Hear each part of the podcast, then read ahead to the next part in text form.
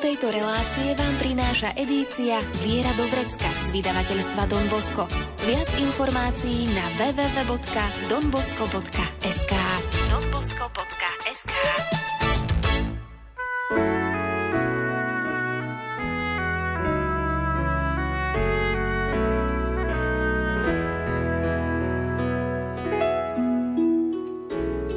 Viera do vrecka. Praktická príručka každého kresťana. Viera do vrecka.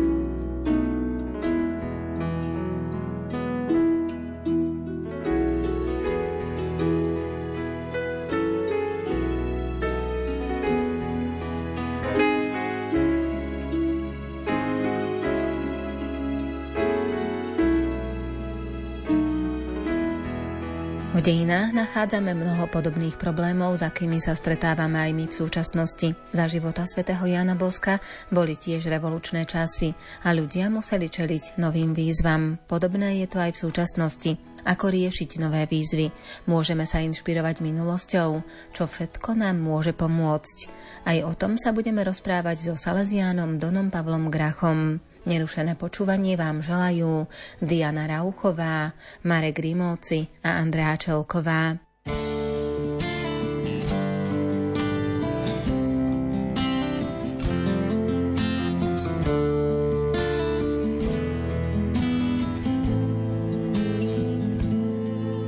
Chýba nám tvoja viera, Don Ján Bosko, že nad všetkým vyhrať sa dá mocou božskou. Chýba nám tvoja nádej, tvoja odvaha, s ktorou by si ani dnes pomáhať neváhal.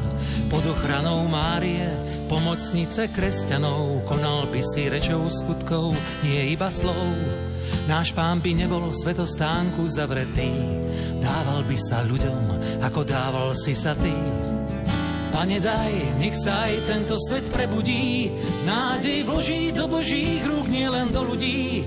A nech nás preto výčitkami viac nepokúša, rúškom ochráni sa ľudské telo, no nie duša skutočný pokoj, zdravie iba tam sa rozhostí. Kde je pánom Ježiš, prameň všetkých milostí a viac ako na zem, hľadme dnes na nebesá. On je s nami po všetky dni, preto nebojte sa. On je s nami po všetky dni, preto nebojte sa.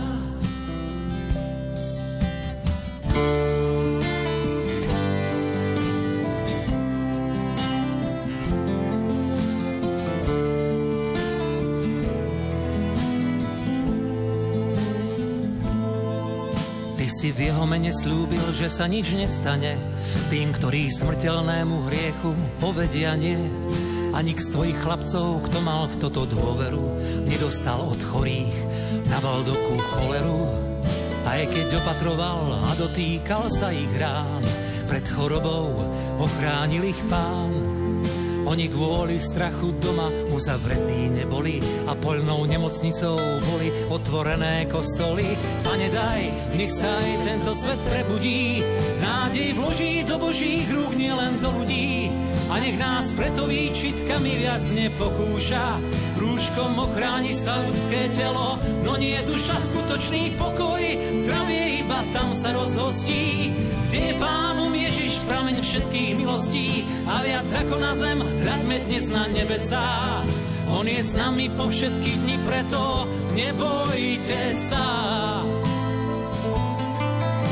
S nami po všetky dni, preto nebojte sa.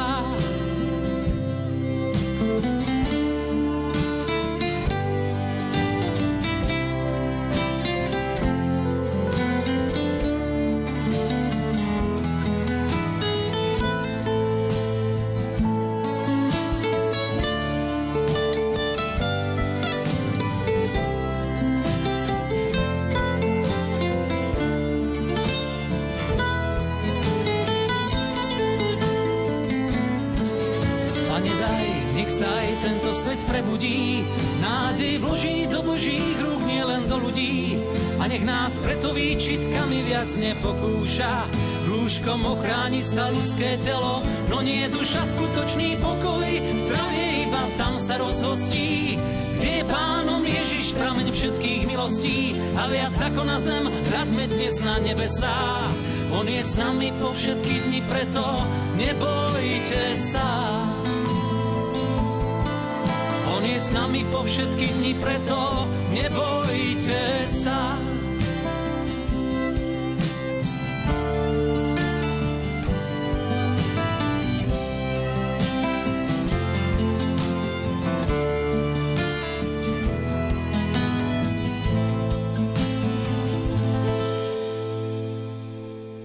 Dnes budeme pokračovať v téme brožúrky z edície Viera do Vrecka s názvom Radostne a s nádejou. A pokiaľ budeme vychádzať z obdobia, v ktorom žil svätý Jan Bosko, tak si musíme uvedomiť, že aj v tom čase sa dialo množstvo spoločenských zmien, ktorým musel čeliť aj základateľ Salesianov. Nielen on, ale celá církev, ktorá v tých časoch prežívala naozaj ťažké časy. A keď som si pozeral tie životopisné spomienky svätého Jana Boska, tak v tých textoch, ktoré spomínam, sa nachádza aj také stretnutie Dona Boska s biskupom z Bergama, ktoré je tak podrobne opísané. A tak nám tiež tak ukazuje takú tú situáciu v polovičke 19. storočia, keď mnohí biskupy ani takmer nechceli veriť, že tá zmena by mohla byť nejaká hĺbšia a radikálnejšia. Stále sa tak nádejali, že sa to všetko nejakým spôsobom vráti. Dom Bosko však argumentoval, že revolúcia je podporovaná veľmi silnými prostriedkami, ktoré má k dispozícii vláda alebo mnohé vlády aj v Európe vtedy. Presadila sa už v krajine a Dom Bosko ako je tak citovaný od tých, ktorí zapisovali tie jeho poznámky, Dombosko hovorí, že len sám Boh môže vedieť, kedy a koľko rokov to všetko bude trvať, kedy sa vráti k moci vláda, ktorá obnoví autoritu církvy. Teda bol tam taký sen, že aby tá církev mala zase to svoje postavenie v tej spoločnosti ako predtým, ale Dombosko poznamenáva, že ľudské nádeje sú už všetky stratené a ani v diálke nevidno nejaký lúč nádeje, ktorý by naznačoval, že veci budú nejako inak. A tiež tam potom počiarkuje, že aj zahraničné vlády sú všetky skoro proti církvi. A biskup nechcel tomu veriť.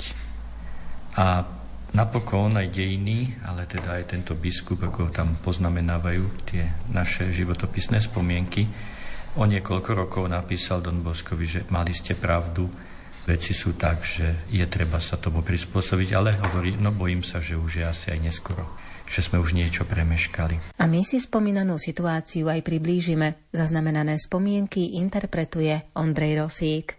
Po návrate do biskupského paláca, keď sa rozprávalo o všetkých týchto zážitkoch, Dom Bosko predložil biskupovi svoj postoj voči štátnym skúškam pre kňazov, aby mohli učiť na školách. Biskup bol však v tejto oblasti veľmi rezervovaný a veľmi dbal na svoje práva. Povedal, že mu svedomie nedovoluje nejakým spôsobom sa skloniť pred tými, čo prenasledujú církev. Pochopil to však a zamyslel sa nad tým. Neskôr Dom Bosko ešte raz otvoril reč na túto tému a biskup povedal, že si nemyslí, že by bolo správne, aby svojich profesorov a učiteľov kňazov nútil podrobiť sa skúškam pred štátnou komisiou. Je to právo biskupa, aby riadil vzdelanie ľudu svojej diecézy. Dom Bosko vtedy povedal, nebudem o tom veľa hovoriť, poviem len toto. Alebo sa pastieri cirkvi pohnú a cez tento prostriedok budú učiť mládež a zaberú miesto neveriacim učiteľom a veci pôjdu dobre, alebo sa stiahnu, neurobia nič a za 10 rokov nevera a ničomnosti budú triumfovať vo všetkých školách. Biskup a spolu s ním mnohí iní biskupy veril, že revolúcia je len niečo prechodné a čo skoro sa vráti starý poriadok. Dom Bosko však argumentoval, že revolúcia je podporovaná veľmi silnými prostriedkami, ktoré má k dispozícii vláda. Presadila sa už v krajine a len sám Boh môže vedieť, kedy a koľko rokov to všetko bude trvať, kedy sa vráti k moci vláda, ktorá obnoví autoritu církvy. Ľudské nádeje sú už všetky stratené a ani v diaľke nevidno nejaký lúč nádeje, ktorý by naznačoval, že veci budú nejako inak. Zahraničné vlády sú skoro všetky proti cirkvi. Biskup však prognózam Dona Boska nechcel veriť a ponechal si svoje ilúzie. O niekoľko rokov mu však napísal Mali ste pravdu, ale teraz je už asi neskoro. Koupil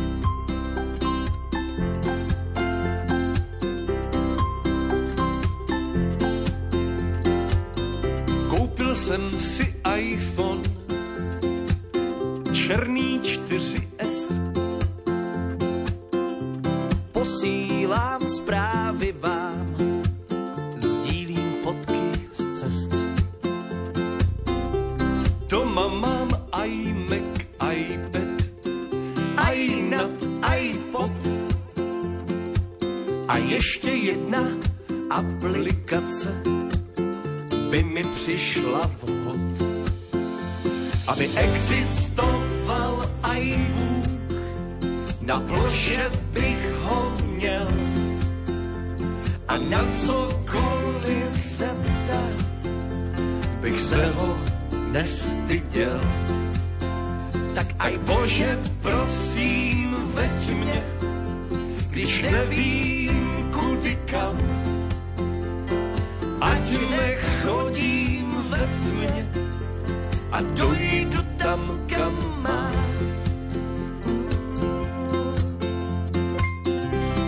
jsem si iPhone. Funguje to prima.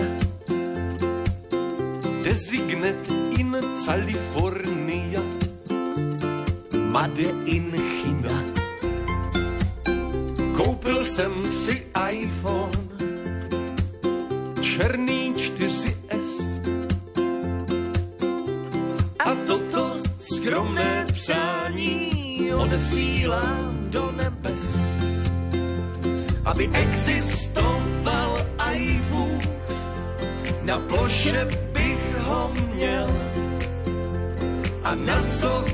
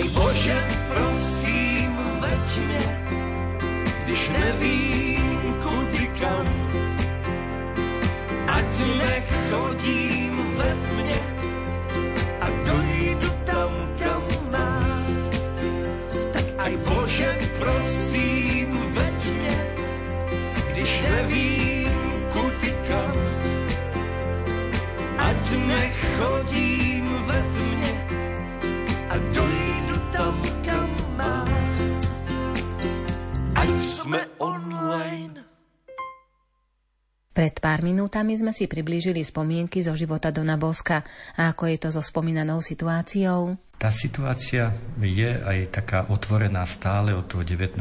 storočia, že ako to vlastne s tou církvou ide, kam to všetko speje a je evidentné, že tak postupne, postupne ako keby tá situácia církvy sa stále zhoršuje a že ustupuje z tých svojich pozícií na rôznych poliach a to aj napríklad v tom 19. storočí, ktoré bolo také storočie objavov techniky a vedy, tak tam sa prevalili mnohé také pohľady, ktoré chceli kresťanstvo likvidovať aj na základe poznania prírody alebo evolúcie alebo iných skutočností. A toto bola tiež jedna z veľkých takých zbraní zasievať medzi ľudí takú nedôveru, že Biblia už nemá pravdu, že to je všetko len niečo z minulosti. A na druhej strane bol tam aj taký pohľad zase proti církvi, ktorá má svoje majetky, svoju moc. Čiže toto všetko sa tam tak zmiešalo a je treba, aby sme si to uvedomili, že táto situácia nie je taká ľahká, jednoznačná, aby sme zaujali k nej len taký jednofarebný postoj. Že je to taká zmes skutočnosti, do ktorých vstupuje veľmi veľa faktorov a nie v poslednom rade aj si musíme povedať, aj naše svedectvo, aj schopnosť cirkvy sa postaviť voči týmto skutočnostiam. Už v tých časoch tá situácia bola taká vypetá, že sa objavovali aj nápisy na rôznych domoch, kde často boli také až vyhrážajúce sa, že žiadali smrť kňazom, alebo dokonca aj boli obviňovaní kňazi cez rôzne katolické spolky alebo združenia, že týmto spôsobom konšpirujú proti vláde.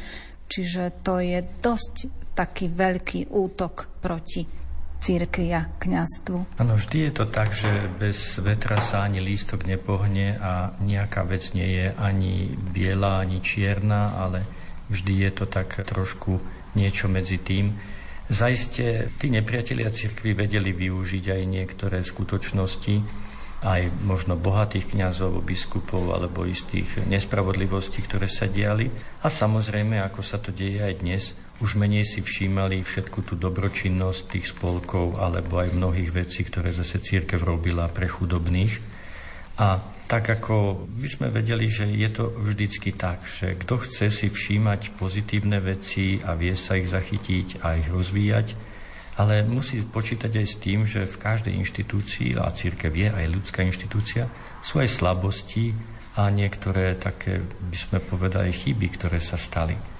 Ale na druhej strane aj každá taká situácia potom ukazuje aj hrdinských kňazov, ktorí robia poctivé veci, dobré veci a napokon predsa len tou revolúciou sú zmetení alebo posadení do väzenia. A toto je všetko, čo pán Ježiš, ako sme aj hovorili, v tej jeho eschatologickej reči predpokladá, že vždy aj takéto formy svedectva prichádzajú a je to niečo, na čo si musíme zvyknúť. A je dôležité, aby sme si uvedomili, že práve v takýchto chvíľach sa ukazuje ten pravý charakter cirkvi, že, že aj napriek tomu, že stráca, že stráca možno pozície, aj majetky, ale zostáva, lebo si vtedy viac uvedomí, ako je dôležité pracovať práve pre spásu duší v akýchkoľvek podmienkach. A myslím, že o tomto bolo krásne svedectvo aj našich čias komunizmu, kedy toľko kňazov aj reholníkov zostalo pracovať naozaj len pre spásu duší a robili to všetko vo voľnom čase, robili to bez toho, aby potrebovali k tomu nejaké majetky alebo nejaké zabezpečenie a že každé takéto utrpenie cirkvy vytvára aj niečo také kryštálovo čistejšie potom v tej cirkvi. Lebo vždy, keď je veľká sloboda alebo ešte aj veľké privilegia cirkvi, tak je to zase pre cirkev aj nebezpečenstvo. A to si niekedy málo veriaci uvedomujú a niektorí podliehajú tomu, no keď církev nemá také slovo, keď nemôže všetko, alebo ju všetci neposlúchajú, že to už je to najhoršie. Ale tu sa musíme práve tak trošku spamätať a uvedomiť si, že to, čo církev najviac ohrozuje, to nie sú vonkajšie veci, vonkajší nepriatelia, ale to, čo ju ohrozuje, je tá vnútorná čistota, ak ju stráca. A preto je dôležité, aby sme v každej situácii videli, že všetko, čo Boh pre nás robí, je pre naše očistenie a preto, aby sme mohli ešte čistejšie, ešte lepšie svedčiť o tom, čo máme svedčiť. Nie o tom, že čo máme a čím disponujeme, ale ako Peter s Jánom, keď hovorí zlato a striebro nemám, ale čo máme, tak dáme zdravie človekovi alebo spásu človekovi, poznanie Krista.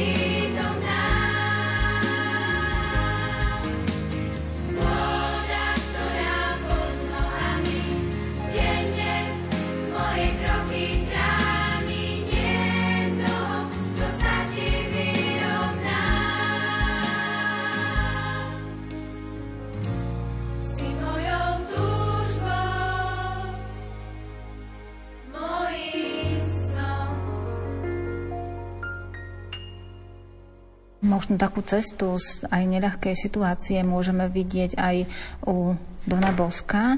Akým spôsobom sa on snažil riešiť alebo pozerať na celý ten problém, ktorému čelila vtedajšia církev? Don Bosko sa na tieto skutočnosti pozeral aj kriticky. Samozrejme videl v nich aj to nepriateľstvo, aj to, že keď tak z hora prichádzajú tieto veľké zmeny, mnoho ľudí sa zmetie, mnoho ľudí stratí vieru, a je ohrozená aj ich spása. Takže nepozeral sa na to nejako s ľadovým pokojom, ale tiež vedel pozdvihnúť svoj hlas a označiť veci a brániť aj práva církvy v rozumnej miere, len preto, aby ľudia naozaj neboli ohrození v tom základnom poznaní, lebo je to pravda a aj dnešný svet nám to potvrdzuje, že masy ľudí sa dajú vždy nejako ovládať a vždycky sa dá niečo vsugerovať, že väčšine vždycky niečo je predložené. A Sandom Bosko videl napríklad aj veľmi takú veľkú silu tlače. Vtedy bola ešte len taká, by sme povedali, tá sociálna komunikácia v začiatkoch, ale tiež máme tam spomenutý taký príbeh, ako stretáva človeka, ktorý cestuje, číta noviny a noviny plné ohovárania kňazov a církvy a všetkého. A toto ľudia čítali a mnohí takí na pokraji kostola, na pokraji viery, to si zobrali ako takú svoju bernú mincu a sa to šírilo medzi ľuďmi, keď niekedy nestretli tých kňazov, keď niekedy nevedeli mať s nimi nejaký normálny vzťah, tak potom takéto správy a informácie šírili medzi ľuďmi taký odboj a istým spôsobom aj opustenie cirkvy, opustenie potom aj sviatosti, aj vzťahu ku Kristovi, lebo vlastne tie iné ideológie ponúkali veľmi rýchle riešenia, ponúkali rukolapné dôkazy a my si musíme uvedomiť, že táto v úvodzovkách prehra církvy, ktorú my dneska žijeme, je úplne logická, pretože človeku je vždy bližšia matéria, vždycky je bližšie to, aby sa mal z čoho najesť, vždy je bližšie, aby si mohol riešiť svoje problémy podľa svojej hlavy. A tak vlastne nesmieme sa čudovať, že dneska väčšina ľudí nie je veriacich alebo už cirkvi neverí pod vplyvom aj všetkej tej propagandy, ideológie 19. aj 20. storočia. Takže to by pre veriacich malo byť takým jasným vedomím a treba si tiež uvedomiť, že Dom v tejto dobe práve keď všetko bolo proti cirkvi, bol schopný založiť reholu, bol schopný veriť v to, že tá rehola prežije aj tieto ťažké časy, že Boh, keď chce, aby sa tu niekto staral o spásu mladých, tak mu v tomto pomôže. A on ako keby tak v dvoch rukách drží dve veci. Tu jednu, že zostáva kňazom, zostáva verný pápežovi, katolíkom, bude církev obhajovať, za ňu bojovať a na druhej strane zase je otvorený voči tej spoločnosti, ktorá tam je, aby do nej mohol vstúpiť, aby tam mohol prehovoriť, aby tam mohol ponúknuť aj iným spôsobom tú spásu a tú Kristovú ponuku, keď už to nejde tak ako vola kedy, tak sa musí nájsť nejaký nový spôsob. A pre Dona Buska to bola aj výchova, starostlivosť. A máme dôkazy z jeho života, že potom aj tí menej veriaci alebo liberálni všelijakí protivníci cirkvy predsa len ocenili jeho dielo a umožnili mu, aby v ňom pokračoval. Takže toto je aj taký odkaz pre dnešné časy, že dá sa v akejkoľvek dobe stále rozmýšľať, spájať sa s Bohom a rozmýšľať o tom, ako do tohoto sveta môže kresťanstvo znovu vojsť a vstúpiť.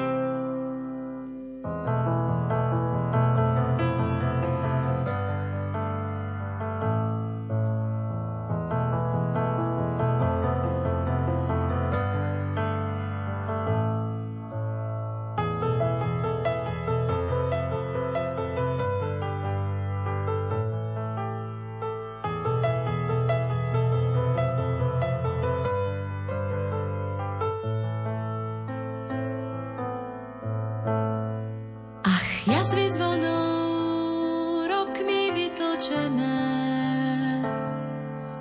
Prijať úder a pod ním vydať tón. Ľuďom sa pritom stáva Božo mene Že srdce živlom príliš otvorené Zjaví sa skôr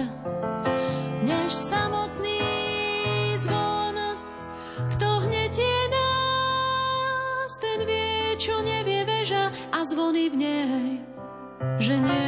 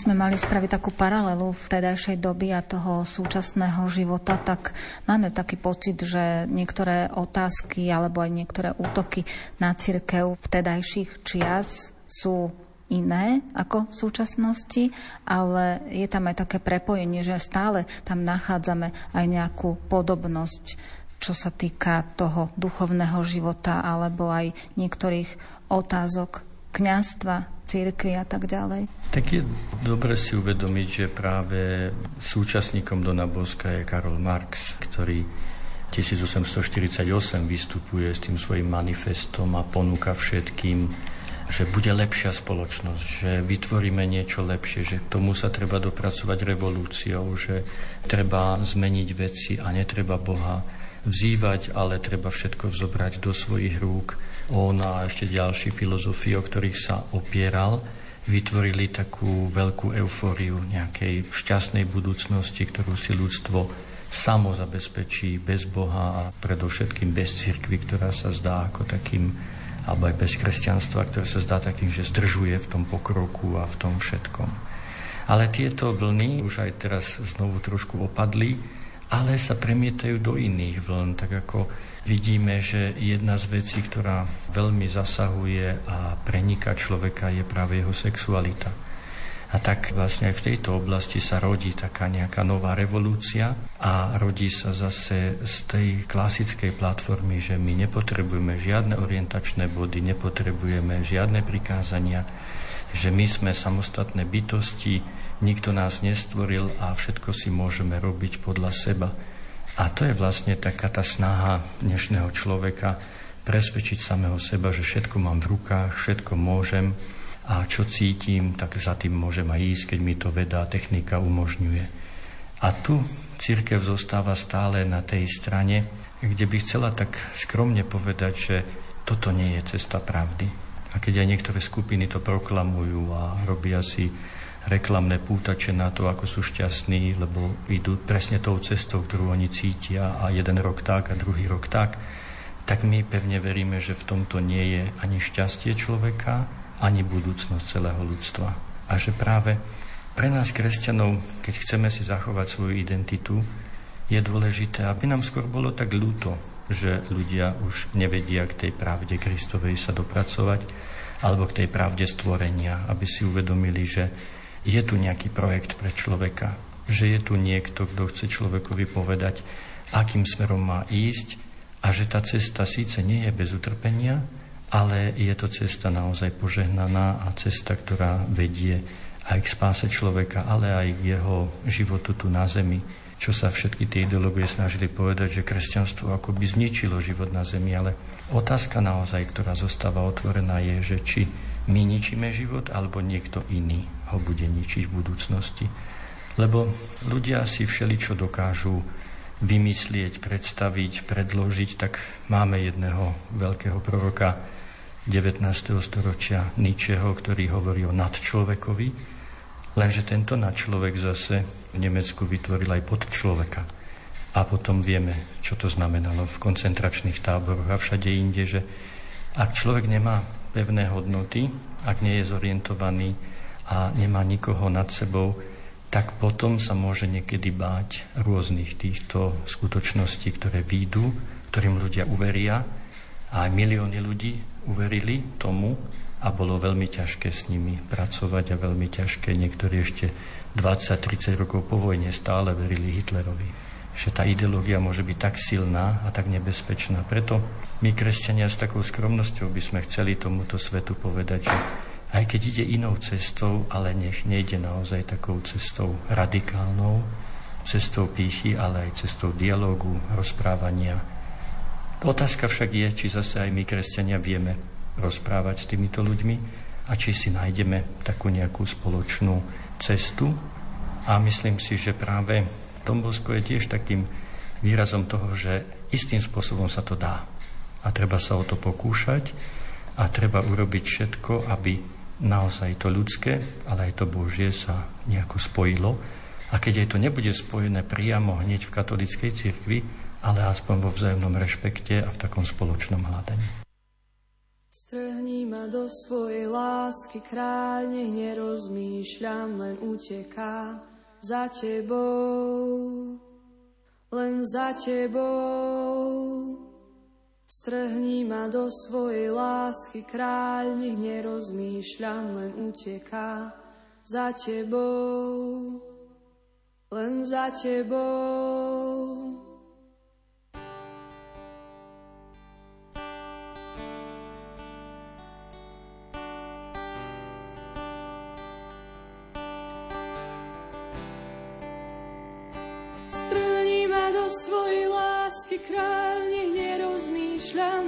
Uteká za tebou, len za tebou. Strhni ma do svojej lásky kráľ, nech nerozmýšľam, len uteká za tebou, len za tebou. Strhni ma do svojej lásky kráľ, nech nerozmýšľam, len uteká za tebou,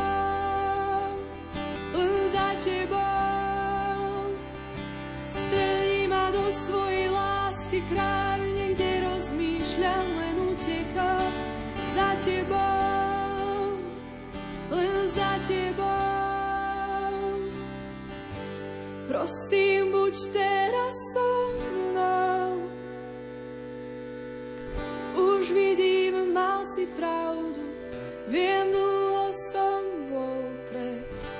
Prosím, zaveď ma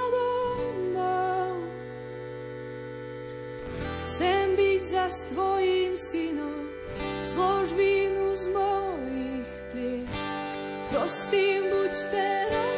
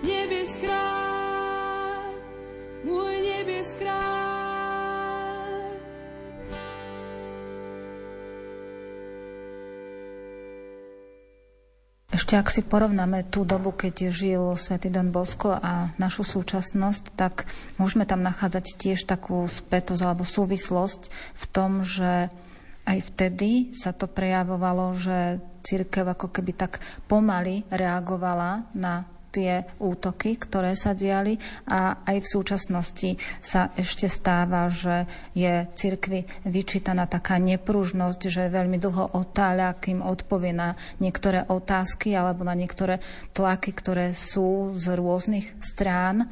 Čiže je tam naozaj ešte stále taká nepružnosť v tej cirkvi a môže byť možno Svetý Don Bosko príkladom, že ako riešiť tie situácie? O tej nepružnosti by sa dalo z dvoch strán tiež hovoriť, lebo jedna vec je tá, že církev nesie so sebou 2000 rokov dejín. A ani by jej nepristalo a ani by to nebolo zdravé, keby sa hneď hodila na niečo a hneď na niečo iné. Čiže ona istým spôsobom vždy musí trošku aj čakať na to, čo sa vymyslí, čo sa predloží a potom nad tým aj rozmýšľať. Čiže tie odpovede keby boli veľmi rýchle, tiež by neboli dobré. No na druhej strane samozrejme môže existovať aj v cirkvi taká určitá intelektuálna alebo akákoľvek iná lenivosť na niečo odpovedať a myslieť si, že tak, jak bolo všetko vždycky, tak už nemusím nič k tomu dodávať a len predkladám to, čo bolo a každý by sa tomu mal prispôsobiť. Čiže nejaká taká stredná cesta by mala nastať, kde na jednej strane církev nezaspí v takej sebaistote, že však ja si budem hovoriť to, čo vždy hovorím a každý to musí akceptovať. A na druhej strane zase, keby aj ten svet trošku chápal a rozumel, že církev tu nie je určite preto zo svojej vlastnej podstaty, aby skákala hneď za všetkým tým, čo sa vo svete myhne, čo sa predloží, a aby hneď so všetkým súhlasila, lebo teraz sa to zdá ako niečo úžasné a niečo pekné. Ale keď tam vidí aj tie nedostatky, aj také hlboké rozpory, ktoré možno sa neukážu hneď, lebo ako to vieme aj z praxe, aj technickej, že niektoré chyby sa ukážu až potom, keď je dielo dohotovené, ale robili sa na začiatku. Čiže preto nech sa cirkvi zbytočne nezazlieva, že je pomalá, ale ako hovorím na druhej strane, každý z tej svojej strany by mal spraviť nejaký krôčik ďalej.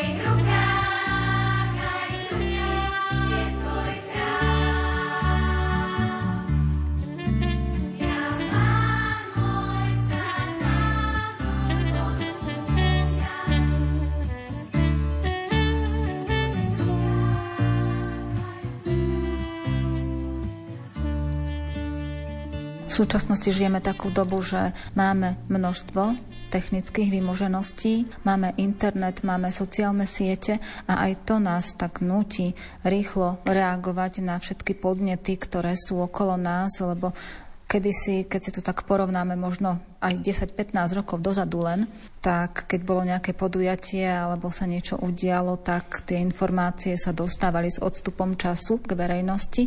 Teraz ešte len prebieha nejaká udalosť a už verejnosť o tom vie, pokiaľ nehovoríme o samozrejme priamých prenosoch a tak ďalej, ale keď sa dávajú informácie, ten internet a tie sociálne siete sú veľmi rýchlým zdrojom informácií. Akú úlohu má v tejto súvislosti církev? Skôr si myslím, že aj církev, ale aj každý človek dobrej vôle mal by naozaj nad internetom rozmýšľať a myslím si, že je toho aj veľa aj sa okolo toho robí, pracuje aj v cirkvi. Aj na Slovensku máme celkom pekné iniciatívy, kde sú jednotlivci alebo aj skupiny, ktoré sa snažia vniesť trošku svetla do tejto informačnej revolúcie, ktorá nastala, ktorá zasahuje mladých ľudí najmä, ale aj starších a aj úplne starých už dneska. A toto je dôležité, aby sme tiež aj v rámci toho videli naozaj, čo dobrého internet môže priniesť, ale nezatvárali si oči pred tým, čo zase zlého môže spôsobovať človekovi. A to je taká tá väčšiná úloha nielen církvy, ale myslím, že aj každého súdneho človeka, aby zvažoval, uvažoval a nebal sa. Žiaľ, to, čo vyzerá také dosť nepríjemné a odstrašujúce do budúcnosti je možno aj zo strany štátov taká istá ťažkopádnosť a neschopnosť v niektorých veciach zakročiť a robiť, lebo veci sú komplexné. Nehovorím, že to majú ľahké, ale aj také príklady, ako som počul desi aj v Anglicku, kde na jednej strane sa konštatujú chvíle, kedy mladí ľudia pod vplyvom internetu spáchajú samovraždu alebo sú navádzaní na rôzne veci. Na druhej strane zase kontrola internetu nemôže byť. Čiže sa tam stretáva práve to, že tá sloboda človeka a na jednej strane, na druhej strane. A to niekedy robí také patové situácie, v ktorých potom pokrčíme plecami a možno príjmeme iba také riešenia. A myslím, že tu je úloha teda aj cirkvi, ale aj všetkých rozumných ľudí, aby sa zjednotili a aby vedeli takými poctivými očami vidieť aj výhody, ktoré prichádzajú, ale aj ťažkosti a nebezpečenstva, ktoré spôsobujú tie nové objavy či už to je potom v medicíne, alebo už hoci kde inde. Pretože tá otázka dobrá a zla, tá zostáva stále. Čo je dobré pre človeka, ale aj dlhodobo a čo mu škodí, alebo čo teraz je pre ňo nepríjemné, ale na druhej strane môže byť pre ňo liečivé. A církev chce zostať na týchto pozíciách a nezdieľať len také lacné optimizmy, že všetko, čo je dobré, je povolené a poďme to robiť, ale Práve preto církev aj trošku vždy bude nepríjemná, ale pevne verím, že u ľudí dobrej vôle vždy nájde aj pochopenie. Práve ten internet a tie sociálne siete sú aj takým zdrojom akejsi anonymity, že môžeme sa tam skrývať, môžeme skryť svoju skutočnú identitu a môžeme šíriť rôzne myšlienky. Ako by sa mal teda zachovať kresťan aj v tomto prostredí a dať najavo tie svoje postoje, lebo aj každý jeden z nás je súčasťou cirkvy. Je to, možno by som tak nadviazal na Dona Boska, to jeho proroctvo do tej novej spoločnosti bola výchova mladých ľudí. Ale výchova nielen ako, že sa pripravia na prácu, ale výchova aj osoby, osobnosti. A to je tiež jeden z takých veľmi kľúčových momentov, ktorý potom aj v 20. storočí sa veľmi riešil aj na úrovni filozofie a iných pohľadov, že aby sa z výchovy a školskej výchovy štátnej nestalo len výroba ľudí schopných niečo vyrobiť alebo premyslieť, ale aby zo škôl vychádzali aj formované osoby, ktoré teda potrebujú kontakt s inými osobami, lebo človek potrebuje vystúpiť z tej svojej anonymity, ale byť schopný žiť aj s ostatnými, aby ho ostatní uznali, poznali, aby mal nejaké svoje spoločenstvo. Takže ja myslím, že takým tým základným posolstvom je, že internet môže spájať, môže nám pomáhať v mnohých veciach, ale v rovnakej miere by mal aj štát, aj církev, aj spoločenstva dbať na to, aby každý mladý človek alebo každý človek žil aj v nejakom reálnom spoločenstve, kde je prijatý, kde sa konfrontuje a kde môže vyjadriť tú svoju ľudskú hodnotu, či už službou, alebo aj prijatím služby, aby zažíval také reálne, konkrétne vzťahy. Potom aj internet môže týmto reálnym, konkrétnym vzťahom zase pomôcť.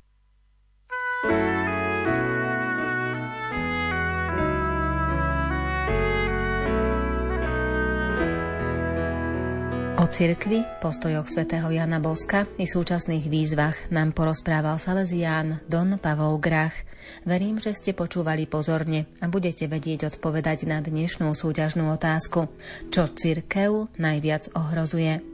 Odpovede posielajte na e-mail lumen.lumen.sk alebo na adresu Rádio Lumen, kapitulská 2, 97401 Banská Bystrica. Napíšte aj svoje meno a adresu a tiež názov relácie Viera do vrecka. Na budúce sa zameriame na lásku k cirkvi a k pápežovi. Dnes vám za pozornosť ďakujú Diana Rauchová, Marek Rímovci a Andrá Čelková.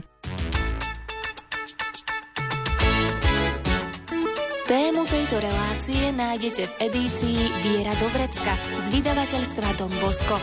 Viac informácií na www.donbosco.sk donbosco.sk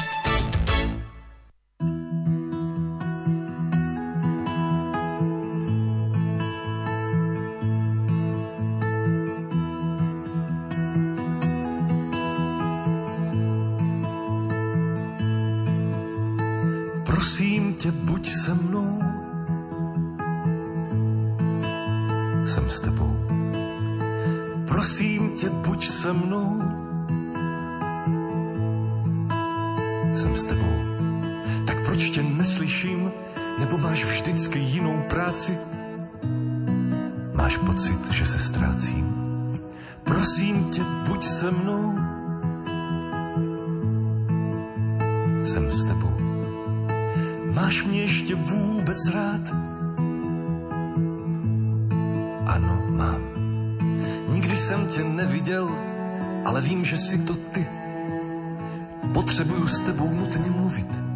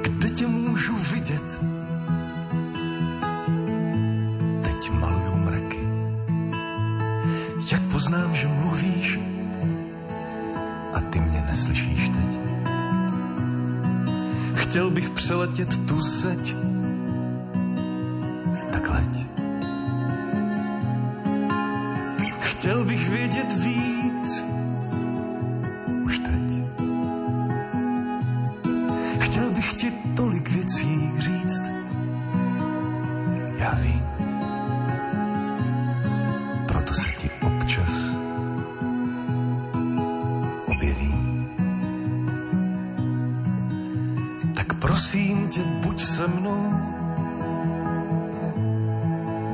Jsem s tebou. Tak prosím tě, buď se mnou. Jsem s tebou. Tak prosím tě, buď se mnou. Stojím u dveří. Ty už si tu. Vidíš, jak chystám večeři? Máš nějaké konkrétní podmínky nebo něco, co by si stal?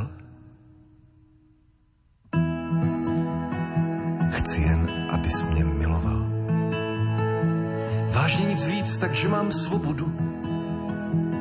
Ano, naprosto máš. A můžu tě i vyhodit, když budu chtít. Počítám s tím, že to časem uděláš. Já vím, ale vždycky mě to mrzí. Já tě mám rád, i když si na mě drzí. Chtěl bych přeletět tu zeď,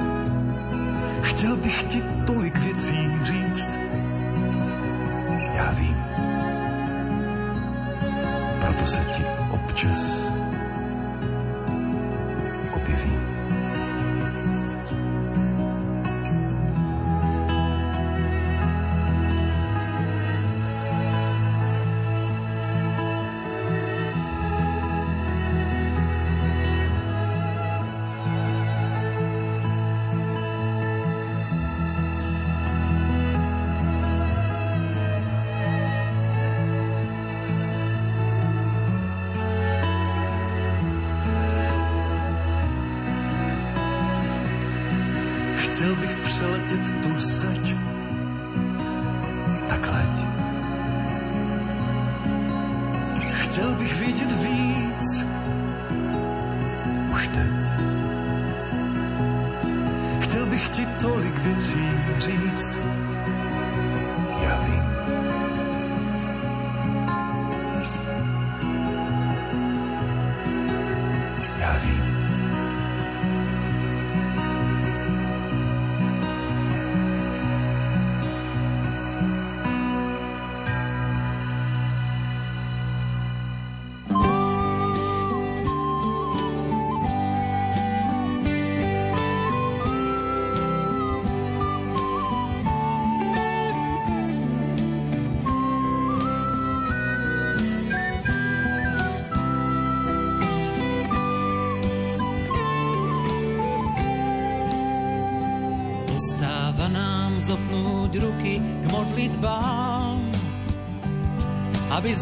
veciam našli význam, správnu mieru.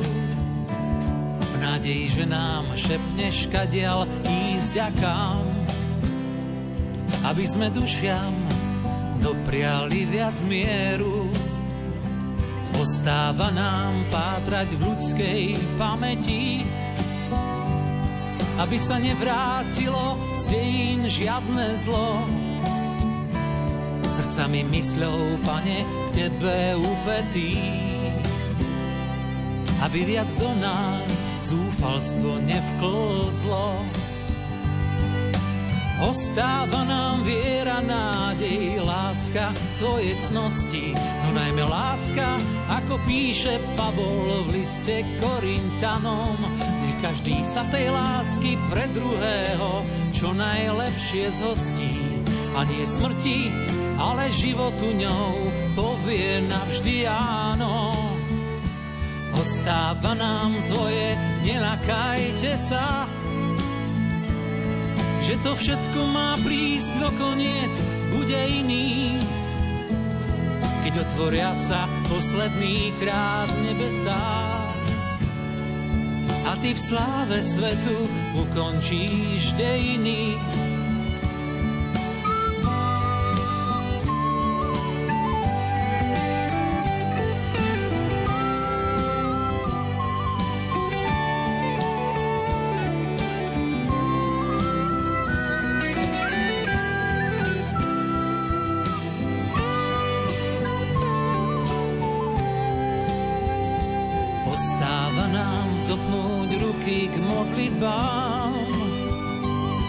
Aby sme veciam našli význam, správnu mieru. Nádej, že nám šepneš, kadia ísť. Aby sme dušiam dopriali viac mieru. Aby sme svetu dopriali viac mieru.